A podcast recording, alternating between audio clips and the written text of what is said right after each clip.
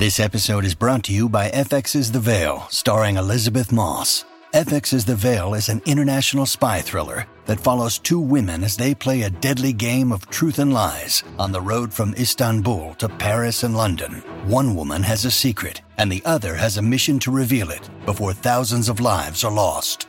FX's The Veil, now streaming, only on Hulu. This episode is brought to you by Shopify. Do you have a point of sale system you can trust, or is it a real POS? You need Shopify for retail. From accepting payments to managing inventory, Shopify POS has everything you need to sell in person. Go to shopify.com slash system, all lowercase, to take your retail business to the next level today. That's shopify.com slash system. Families have a lot going on. Let OLLY help manage the mental load with new cognitive help supplements for everyone four and up, like delicious Lolly Focus Pops or Lolly Mellow Pops for kids. And for parents, try three new Brainy Chews to help you focus, chill out, or get energized. Find these cognitive health buddies for the whole fam at olly.com. That's O L L Y.com. These statements have not been evaluated by the Food and Drug Administration. This product is not intended to diagnose, treat, cure, or prevent any disease. Welcome to the New Books Network. You're listening to New Books in Geography, a podcast channel on the New Books Network. I'm your host for today, Stentor Danielson, from the Department of Geography, Geology, and the Environment at Slippery Rock University. Today, I'll be talking to Matthew S. Henry, author of Hydronarratives Water, Environmental Justice, and a Just Transition, published last year by University of Nebraska Press. Dr. Henry, welcome to the show. Hey, thanks so much for having me. So, to start off, why don't you tell our listeners a bit about your background and how you came to write this book? Yeah, sure. Happy to. So, um, this book actually emerges from my dissertation project, which I completed at Arizona State University back in 2018. Um, and it was uh, it was inspired a bit. I guess one of the sort of first inspirations for this book was um, when I was in a graduate class and I read Stephanie LeMenager's um, of Living Oil, uh, and it was a book that really resonated with me. And um, my my um, dissertation advisor Joni Adamson said, "Hey." Um, you should do a dissertation like this on water, and of course we're in Arizona, um, and uh, you know, it was, you know, I don't know, 2014 or 2015, a really particularly intense period um, of the, you know current ongoing drought in the lower Colorado River Basin, and I've been sort of trending towards doing something on water, and so that's sort of how this project um, was born. Um, and you know, initially, um, you know, I thought I would write a dissertation on water that sort of included um, some of the sort of authors that I grew up with. Um, I'm originally from from Western Montana, and I grew up um, fly fishing, uh, whitewater rafting, spending a lot of time around streams and water. Uh, and of course, I, I grew up reading things like A River Runs Through It and Edward Abbey, um, you know, sort of typical white, um, sort of outdoor recreation oriented uh, male authors, right? Um, and so I, I, quickly realized that they'd been written about too much and that the sort of crux of the issue, um, specifically in Arizona around drought, was indigenous water rights, uh, climate and environmental justice issues. And so I really sought to, to orient this project around, um, around sort of the problematic of, of environmental justice and water justice. Um, as a dissertation, this project was really um, sort of more of a typical sort of eco-critical project that I think maybe departed a little bit from usual eco-criticism in that it sort of analyzed a pretty broad archive of of texts. I sort of took the word texts um, um, broadly, so looking at things like um, you know the book large looks at um, or the dissertation I should say um, looked at you know museum exhibits, public art exhibits, uh, literary fiction, poetry, photography, all sorts of things like that. Um, but it still you know theoretically was more grounded in sort of more traditional eco-critical literary theory. Um, but uh, as I sort of sought to develop this this book into a book project um, it, it, really uh, evolved into something a little bit different than that. Um, and and most of the book, actually all of the book, um, was written uh, during my time um, as a as a scholar in residence uh, at the University of Wyoming. Um, and what's important about that is when I was appointed here uh, at the University of Wyoming. Uh, my appointment was in three separate departments. Um, I was in our Environment and Natural Resources program, our Department of English and then also our School of Energy Resources. And um, in the School of Energy Resources, um, I was doing a lot of work on um, just energy transitions in the rural West, um, partially because um, I have some energy humanities background, and that sort of was how I got the job here, right? So, um, in that time, I started really working within the framework of just transitions, just transition frameworks. And I realized that was a really useful way of thinking about and thinking through water justice issues was thinking about transition. We often talk about um, just transition in terms of energy and decarbonization, right? But um, looking around specifically in the in the Western U.S., but also elsewhere, I think the word transition is a really useful term for thinking about sort of new realities around water um, and water systems in the United States, um, specifically with regard to how frontline and fence line communities are experiencing things like drought, uh, sea level rise, municipal water contamination. Um, those sorts of things. So um, this is where the sort of just transition framework uh, came into the book, and um, I really, you know, I didn't write rewrite it from scratch, but I'd say it's uh, about seventy percent of the book um, is actually new um, or different material from uh, from the dissertation. Um, but that said, um, the first chapter of the book really emerges from my work in Arizona, so it's focused on sort of decolonizing drought discourse in, in the Western United States. So really starting with drought uh, and moving outward, sort of re- thinking about water crises in the United States um, broadly. Um, and you know, if you read the blurb on the back of my book, one of the major concerns I'm thinking about in this book is the extent to which sort of dominant cultural and environmental narratives um, have sort of historically rendered um, certain communities um, ex- disposable or expendable um, in pursuit of, of, of, economic growth, and that's that's true with water. Um, specifically around, you know, if my sort of origin first chapter looks at the extent to which dams and reservoirs and, and irrigation systems have, uh, you know, traditionally sort of remade the Western U.S. into what it is today at the expense, um, specifically of, uh, of indigenous peoples. Um, and so, really, the book is sort of thinking about how narratives of disposability or expendability of, of peoples um, have, have led to these sort of water crises as we think of them today. Um, and so, therefore, uh, sort of my main goal or my, my, main contention is, in this book is thinking about how counter narratives or, or stories from affected communities um, can help these communities sort of um, imagine or work towards um, just sustainable futures within a just transition framework. And I, I use the, the, the term just transition not um, as it's often used in like, you know, sort of think tank or policy documents, but I'm looking at the way in which climate justice organizations use just transition um, as a sort of shift from an extractive economy uh, to a regenerative economy that's predicated on um, social justice, economic equity, and sustainability. So that's the sort of origin story of the book, and I'm happy to you know go into a lot more depth yeah, you kind of partway answered several of the questions that I have. So that's jumping off point to ask you to uh, go into a little more more detail there. So let's start with this term hydro narratives, uh, which is it's obviously something to do with narratives about water. Um, but can you explain a little bit about you know how exactly you're defining hydro narratives and why they matter? Sure. Yeah, I'm happy to. So I'm really thinking about cultural representations that um, sort of story our um, human relationships uh, with with water and water systems.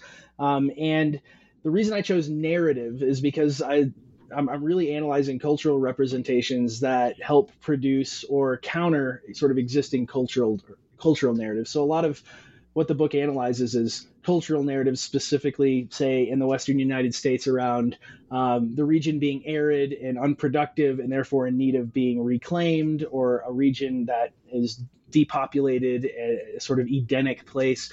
You know, the sort of typical narratives of indigenous erasure. So I'm really thinking about the interface between um, between cultural forms, cultural representations, and the way they contribute to or counter sort of broader cultural narratives. And one way we can distinguish this from, say, um, Hannah Boast's wonderful book Hydrofictions is that you know she's looking at Israeli and Palestinian literary fiction primarily in that book, and I didn't want to narrow my focus on simply literary fiction, um, and so I chose narrative more broadly. And sort of the contention is that narrative and storytelling can be really important in terms of both apprehending historical injustices, but also um, thinking about and working towards new or better um, better futures, right? So um, that's my sort of broad definition um, of hydro narratives. I know it's kind of a mouthful, but I think that word narrative um, does a little bit more work there than say hydro fictions or I've seen hydro stories tossed around and just different work, not necessarily better work, but just a different objective um, aim in that designation. Yeah, and I appreciate the the breadth of that narratives concept that you're bringing in, not just literary fiction, but also art and museum exhibits, mm-hmm. and you know all the other ways that we we tell narratives. Um, True. So, yeah, yeah. Oh, Sorry, go ahead. Go ahead. No.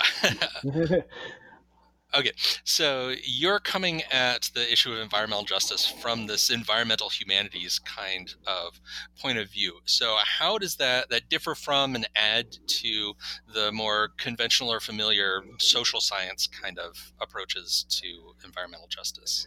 Yeah, that's a great question. Um, I took a lot of inspiration from uh, the work of Joni Adamson, the work of uh, Julie Sze, other sort of similar um, scholars that don't really fit in a you know particular in a particular discipline discipline, but really work across disciplines to think about environmental justice as not just the purview of of the social sciences or the hard sciences of of ana- analyzing demographic data and so forth, but really thinking about how cultural and story you know culture and storytelling and um, can really you know sort of have always been part of the environmental justice movement, have always enriched the environmental justice movement, um, and and so their work um, was a huge inspiration to me in that they've they've always kind of straddled this this line you know between scholarship and community advocacy and activism and likewise um, i really think the humanities specifically analyzing cultural forms can offer a, a different perspective on on what you know sort of what environmental justice is beyond the sort of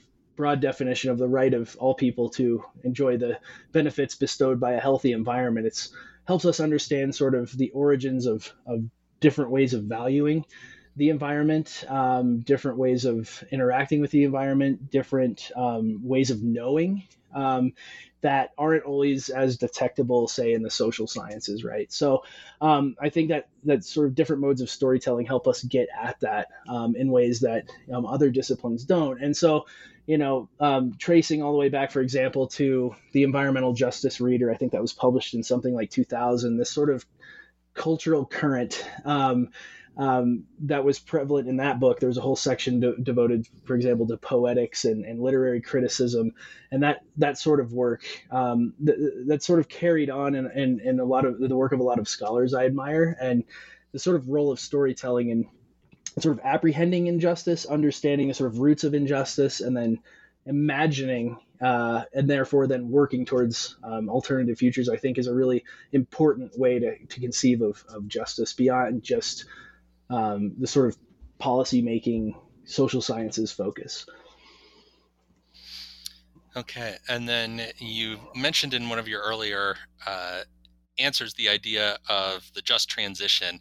And you actually brought up the thing that I wanted to uh, kind of jump off from, which is that that's one of those terms that has hit that level of popularity that it has now branched off that you know different people are using that term in very different ways sometimes so can you talk about for the purposes of your book how are you conceptualizing the idea of a just transition yeah, I'm happy to. And, you know, you're absolutely right in that, you know, the just transition framework has sort of reached a sort of point of saturation in that in which it's sort of at times being used in ways that stray far from its origins um, or being used in ways that um, don't really suggest you know gesture towards towards justice specifically and i see this in you know articles I'm asked to peer review or you know working uh, you know with with nonprofits and and government officials and such. It's just being tossed around in every which way. Um, so one thing you know I take pains to do, especially the introduction to my book, is sort of trace the origins of just transition as a framework.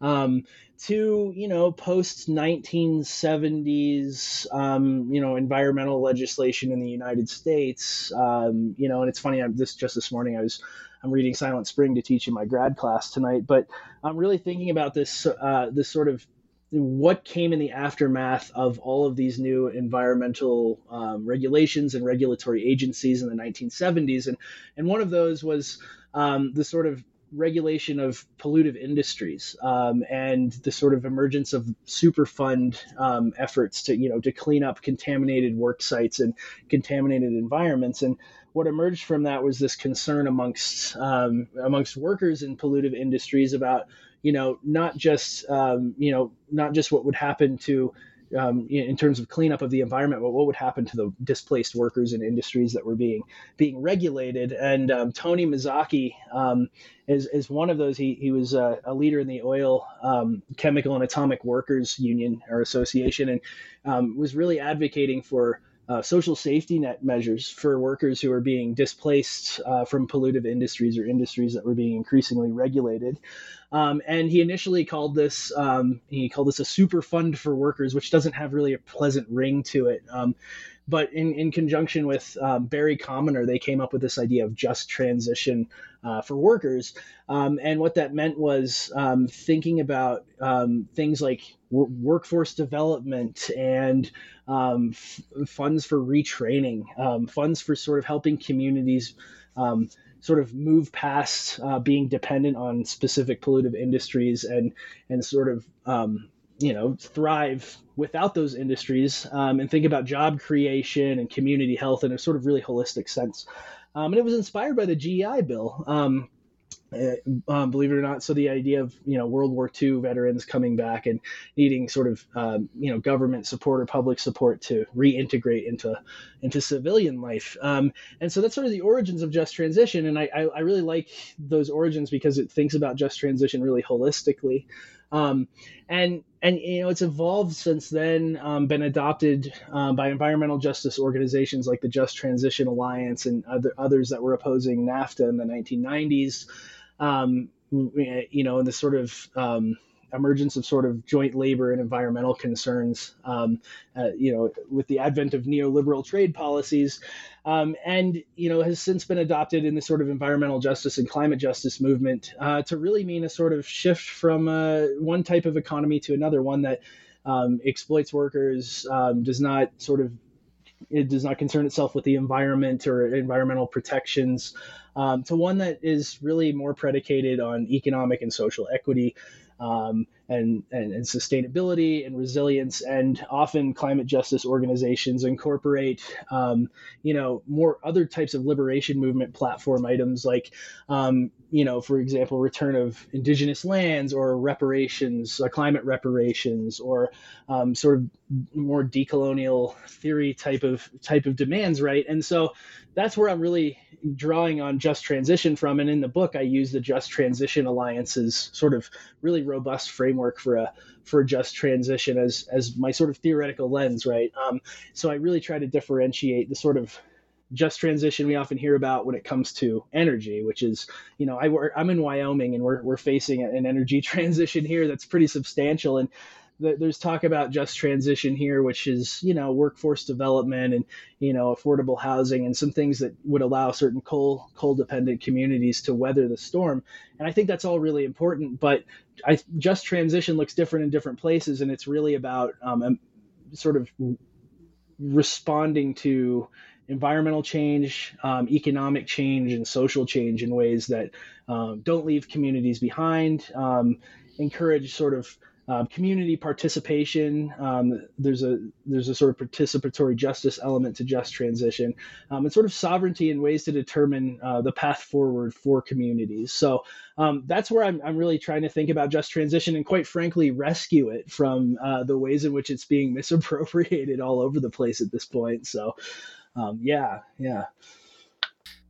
Yeah, and I think you're right that we mostly hear the term just transition in the energy context. I'm here in, in Pittsburgh, so we have the same kind of you know questions about the future of fossil fuels uh, as we try to move to different sorts of energy sources and some of the same um, you know issues that sparked the the just transition uh, conversation. So I was wondering if you could say a little bit more about you know how this idea of the just transition looks a little bit different in the context of water as opposed to uh, energy, where probably most people have encountered the idea before.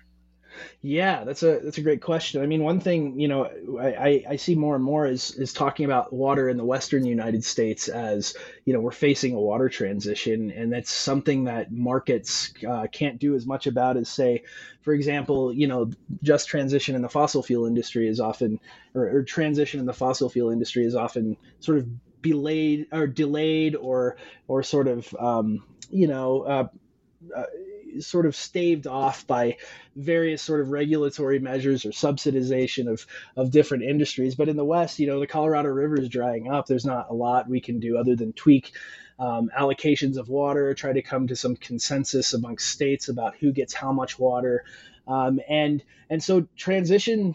Uh, in that sense, in the Colorado River Basin, is that it's pretty much inevitable. Um, but ensuring that uh, this this sort of new reality around water is just and takes into account historical inequities, historical violences, specifically around um, settler colonialism, but also um, you know racial inequality as well. Um, that's not that's not guaranteed. Um, that's not necessarily at the forefront of, for example, discussions between various state entities. Um, and so, one thing I think about a lot in the book is how more people can have a voice into determining what the water future looks like in their specific region. Now, that's uh, it's obviously very different in, in central Arizona what a just water transition looks like, a, a sort of way in which um, communities can adapt and be supported to adapt in ways that um, are, are just and, and take into consideration everyone. It looks a lot different in places like, for example, Flint, Michigan, or or Appalachia. Um,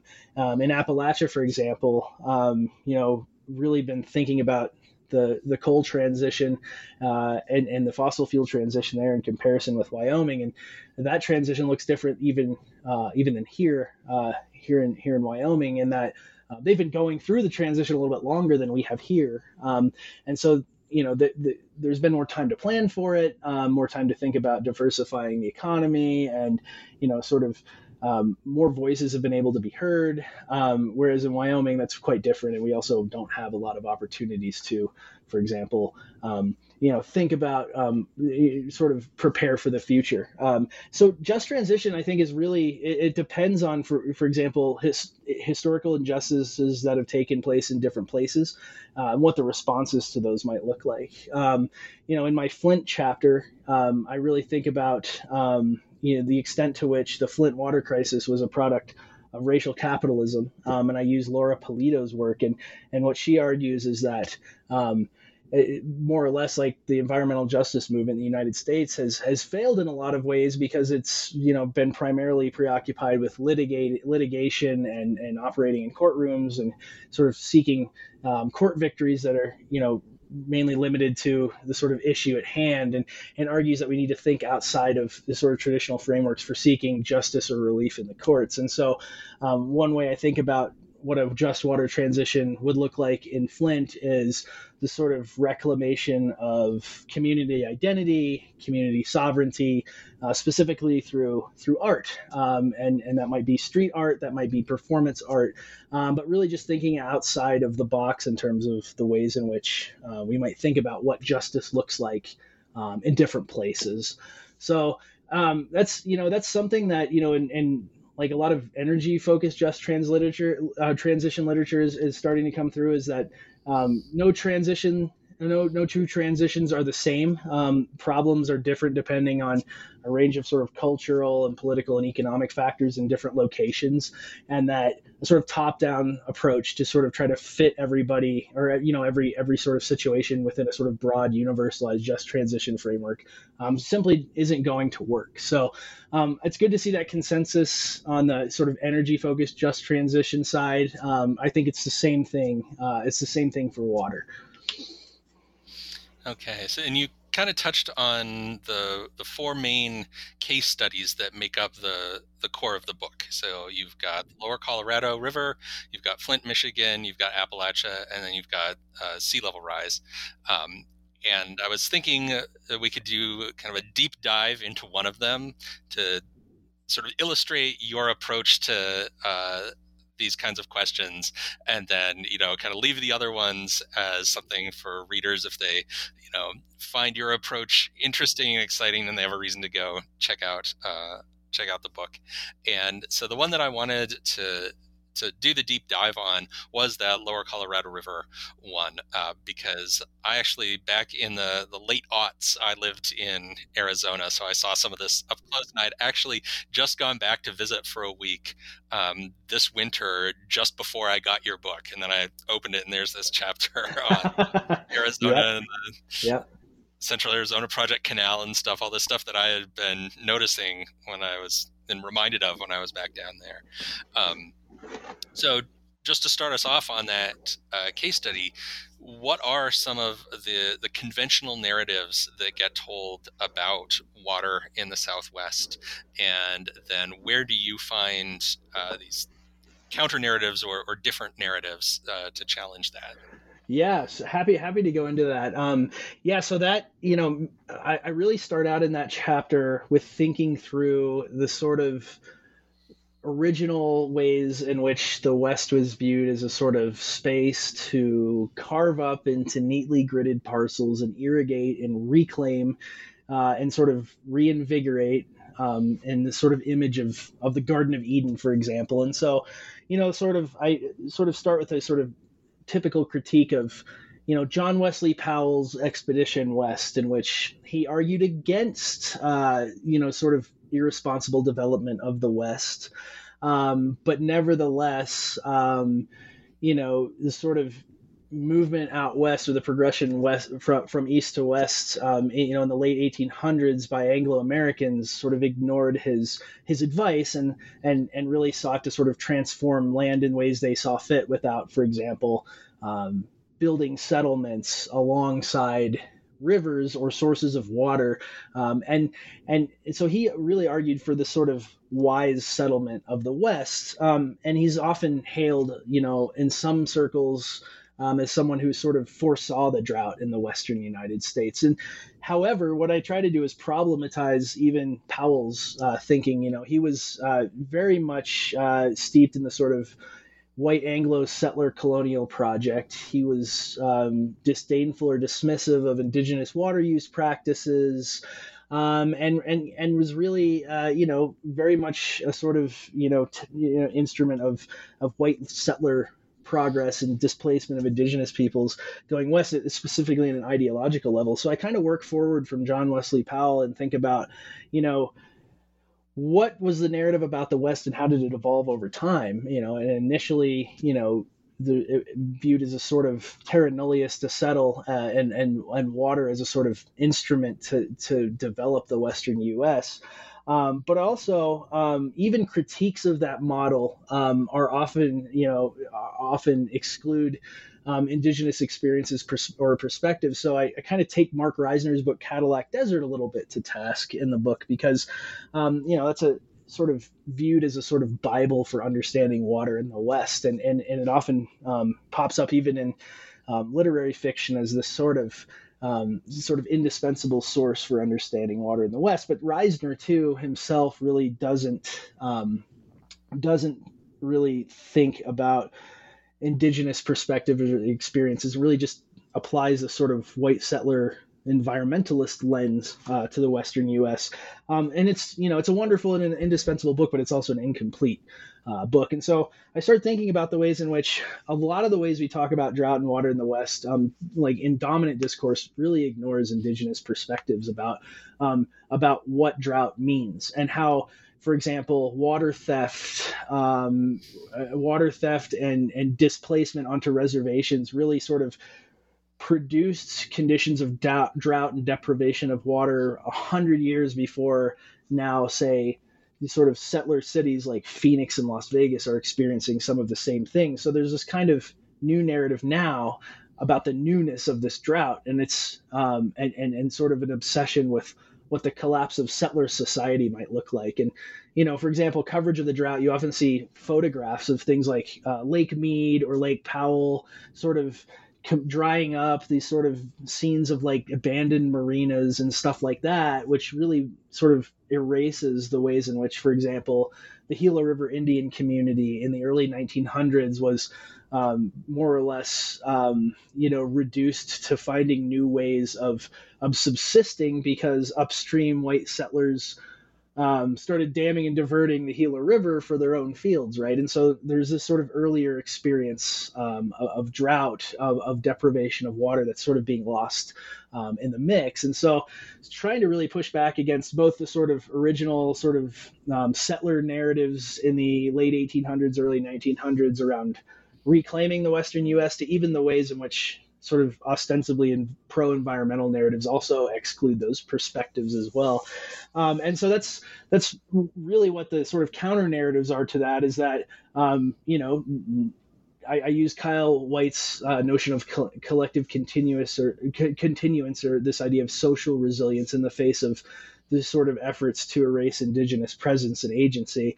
And so really try to highlight the ways in which um, you know sort of indigenous communities the, the Tohono O'odham, the, um, the, the sort of Gila River Indian community, um, the the Colorado River Indian tribes, um, are really sort of asserting that presence through various artistic representations, and also um, are continuing to play a sort of more important and broader role in discussions and um, planning for um, a future in which there's going to be a lot less water in the western U.S. So try to sort of um, look at the way those those sort of counter narratives sync up with um, the extent to which indigenous communities are aiming to and, and increasingly having a voice in sort of hydropolitical discourse in the western United States. This episode is brought to you by Shopify. Do you have a point of sale system you can trust, or is it a real POS? You need Shopify for retail. From accepting payments to managing inventory, Shopify POS has everything you need to sell in person. Go to shopify.com/system all lowercase to take your retail business to the next level today. That's shopify.com/system. At Evernorth Health Services, we believe costs shouldn't get in the way of life-changing care, and we're doing everything in our power to make it possible. Behavioral health solutions that also keep your projections at their best? It's possible pharmacy benefits that benefit your bottom line? It's possible. Complex specialty care that cares about your ROI? It's possible. Because we're already doing it. All while saving businesses billions. That's Wonder made possible. Learn more at evernorth.com/wonder. Yeah, and I, I was particularly interested that you you bring up one of the I think few ways that a lot of the, the dominant discourses about uh, water in that part of the country do acknowledge uh, the the indigenous history is the this um, like cautionary parable of the collapse of the Hohokam civilization, and the way that gets used as kind of like oh they you know screwed it up and collapsed and now we might do the same thing and you kind of point out no that's not actually really what happened at all right those, those, people like their descendants are still there you know yeah. They, yeah. they went through some things and they changed but they you know had that collective continuance and you know the, the O'odham people are still there um, through both you know the stuff that happened uh, you know pre-colonially and all the stuff they've had to deal with during the, the colonial era um, and they're producing many of these narratives that you're uh, looking at uh, in that chapter. Yeah it's and it's really interesting too you know having been down there um, working on this chapter as sort of it's probably like the biggest holdover from my dissertation into the book. And and one of the things i you know found really interesting was the ways in which you know phoenix arizona is sort of superimposed on the hohokam's you know sort of previous land usage markers right so like a lot of the canals for the central arizona project which you know brings water to the city um, were previously hohokam canals and um, you know, uh, Hohokam used water from the Salt River um, that flows through the Phoenix Valley, right? And um, you know, there's this, you know, wh- what I found really interesting was in Tempe, Arizona, where Arizona State University is. There's this old mill. Um, it's not used anymore that used water from the Salt River, um, and was really sort of a product of this this sort of effort uh, to reclaim, quote unquote, the the Western United States um, from its sort of state of sort of um, misuse, right? And misuse with it in the capitalist sense. And um, one of the art art pieces I look at is this um, this this sort of mural um, set up by um, O'odham artists um, that sort of it, that was put right in the shadow of that mill, and it sort of reasserts uh, indigenous presence in the valley that is not always easy to see when you're driving through Phoenix or Tempe and you're seeing, you know uh, historical preservation of old, uh, you know, of old agricultural set, settlements or buildings, or you know that sort of thing. And so this sort of like it, it was to me sort of a, a, a really importantly strategic place to put this mural in the sort of shadow of this of this old mill that right that used and siphoned. Um, it, it, sort of uh, you know it, the mill was you know processing you know crops that were grown using water that was stolen from from indigenous peoples, right? And so it's sort of this this counter narrative that's very visceral. You can walk past it on the street down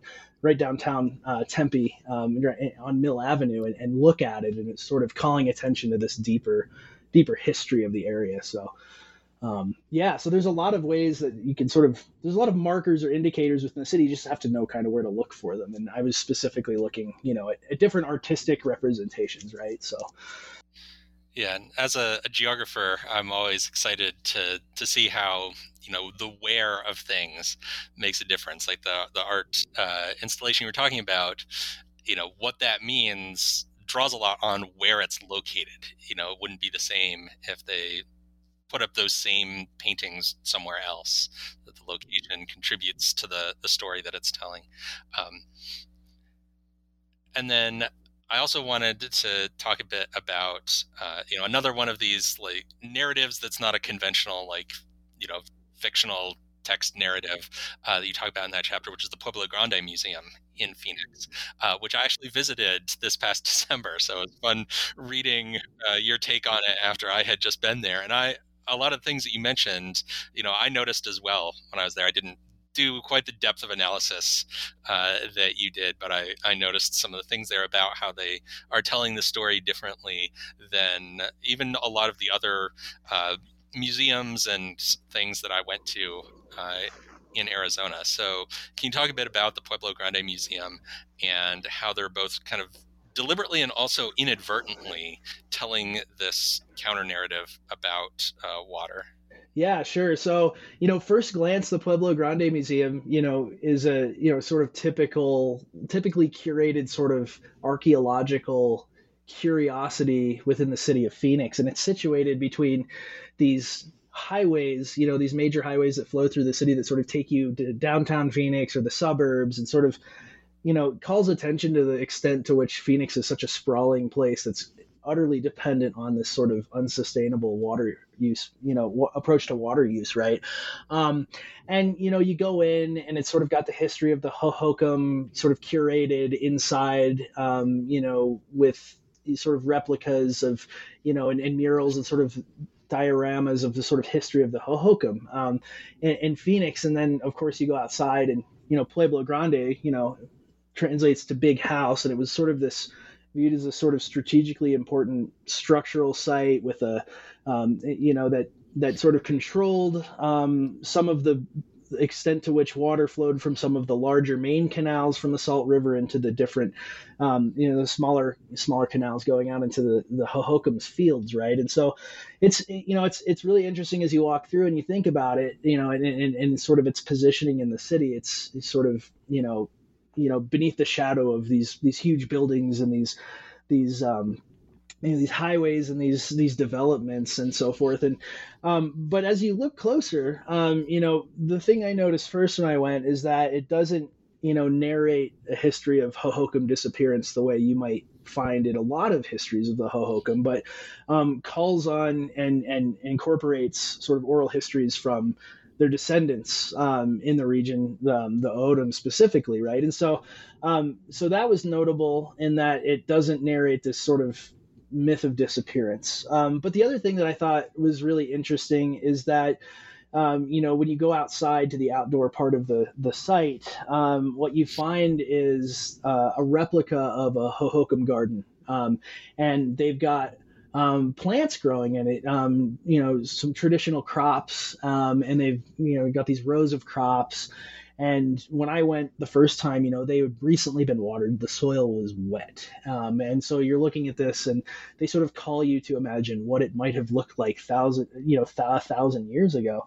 But then sticking right out um, of the soil to the left of the garden is this copper pipe in a sort of like it looks kind of like a staple into the ground, right?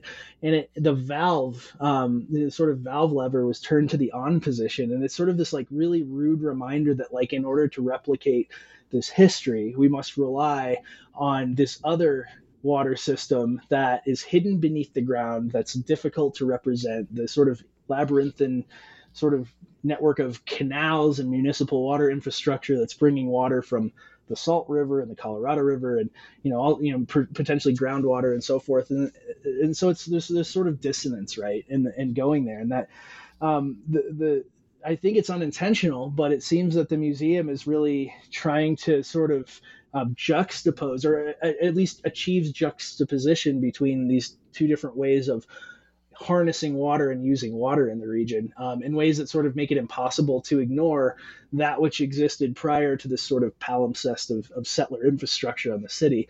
Um, and I don't think they mean it as sort of a political commentary, although I do appreciate and I think it's important that it doesn't, you know, that overall the experience there doesn't sort of narrate this myth of you know the sort of vanishing Indian, right? That was sort of central to the the settler colonial project. Um, but the other thing that I found really interesting when I visited the Pueblo Grande Museum is that they have this sort of gallery of rotating art exhibits inside. Uh, and so they can change every month. And when I went there, um, there was this exhibit that was, I, I, don't remember the name of it off the top of my head, but it was put on by a local photographer by the name of Wayne Norton. And it was essentially sort of a eulogy to the West, um, uh, the, the sort of West sort of falling into decline due to drought, and so it was all these pictures, um, black and white pictures of you know beached uh, beached boats at marinas at Lake Powell and um, you know abandoned uh, subdivisions outside of the city of Phoenix and Las Vegas because of failure to access water.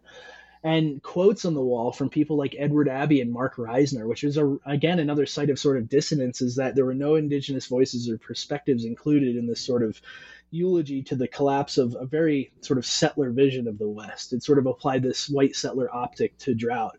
Um, that again, like I think, put into even sharper relief the type of you know critical work the museum was doing, which was sort of insisting on a deeper history, um, insisting on the sort of extent to which, despite all of this, despite the sort of experiences of water theft and dispossession and drought, that um, you know the region's indigenous peoples persist and in fact um, have won some major water rights uh, uh, victories in the last 20 years or so. Um, uh, and that's sort of that juxtaposition to me was just fascinating. So um, i found it a really rich site to sort of consider um, you know consider the sort of ways in which um, we talk about water and drought in the west. Yeah definitely. So you know we'd be on like a two and a half hour episode here if we went in that much detail about all of your case studies. But I did want to give you a chance to just, you know, say a, a couple words about each of the other three case studies, kind of why you picked them and what your your main takeaway that you have from each of the other uh, key case studies is. Yeah, sure. So, you know, what I really wanted to do in this book was, um, you know, think about water and water justice from a range of perspectives, a range of geographies to sort of emphasize the heterogeneity of just transitions and how we might think of just transitions in different ways, you know. And so, in you know, in the first chapter, I, my sort of takeaway is these sort of counter narratives about drought can really help us understand the importance of and sort of support this broader um, engagement with indigenous communities, this broader participation of indigenous communities in determining the future of water in the West. Uh, you know, my second chapter, I really look at the Flint water crisis um, as a symptom of, of, racial capitalism, sort of following the work of Laura Pulido, and and in, in doing so, um, I analyze a play by Jose Casas. Um, he's a playwright at the University of Michigan. Um, it's called Flint, um, and what's unique about his play because there are multiple plays called Flint or productions called Flint or documentaries that sort of look at the water crisis. What makes his really unique and interesting is that it's an ethnodrama, so it draws on um, testimony and interviews from hundred residents of Flint. He sort of hit the ground and sort of pounded on doors and and met with people in Flint, and then had um, students at the University of Michigan um, sort of reenact, uh, sort of perform um, the transcripts of these interviews, right? And so, what what it really calls attention to is the ways. Uh, what the play calls attention to is the ways in which um, you know the city um, was racialized as black. Um, um, and and sort of the ways in which um, it was a sort of you know victim uh, as a city of this sort of disinvestment and abandonment of you know uh, abandonment by the state. And um, the play really helps us understand the sort of ways in which um, systemic racism can produce this sort of politics of abandonment, right?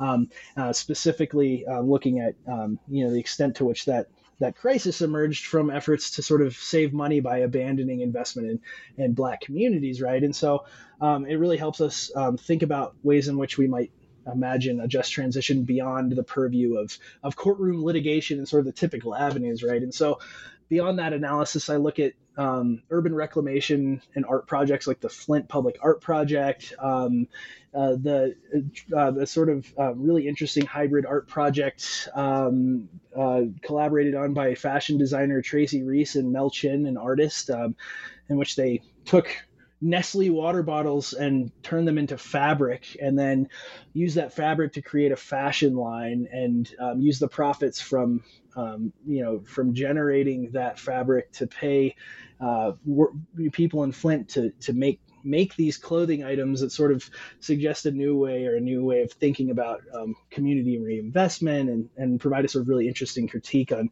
um, on the Flint water crisis. So that's chapter two, and I'm probably going into too much depth here, but um, you know my third chapter, and it's, it's, based on an article I published in Environmental Humanities a few years ago. Um, basically looks at sort of Appalachian literary fiction, poetry, and photography, and works to sort of critique the um, practice of natural resource extraction as a sort of cultural practice, something sort of central to to people's identity in places like you know Appalachia. Um, we see the same thing here in Wyoming, and um, its sort of takeaway is is um, you know the sort of conclusion to the chapter looks at um, a couple of different um, ways in which landscape um, architects and artists are imagining a post-extractive Appalachia, and um, uh, one of those is some really innovative ways of, for example, filtering acid mine drainage um, from abandoned coal mines and turning it into paint pigment, or um, you know, sort of using treatment plant or treatment facilities as sort of landscape art that sort of imagines a post-extractive Appalachia without also like condemning its sort of coal past um, as to in any way. So it's a really interesting way of sort of adjudicating what a, a new Appalachia might look like. And you know that fourth the fourth chapter, I really take liberties with the idea of of of, um, of, of water and hydro narratives. I'm really thinking broadly about sea level rise, and um, I look at um, uh, Kim Stanley Robinson's book New York 2140 and um, Benh Zeitlin's Beasts of the Southern Wild as sort of heuristics for Green New Deal policy proposals that um, may or may not um, pay uh, careful attention to the racialized dimensions of climate change adaptation, um, specifically um, what I um, this this concept of race racial coastal formation or sort of like efforts to sort of build up climate resiliency on, in coastal communities that um, often privileges or protects um, white and wealthy communities over black and brown communities, for example. So um, a lot of that that chapter is uh, predicated around the sort of framework of the racial capitalocene. So that's kind of the those are the four you know main chapters of the book, and then I kind of end with this coda in the book, looking at um, thinking about just transition as a theory of social change, and really kind of covering the work that I've been doing here on the ground in, in Wyoming. So um, that's the overview, um, and I know I can't go into more depth, but um, yeah, so yeah, I think that's, that's good. Yeah. That, good. That'll good. get listeners interested. They can pick up the book for for more.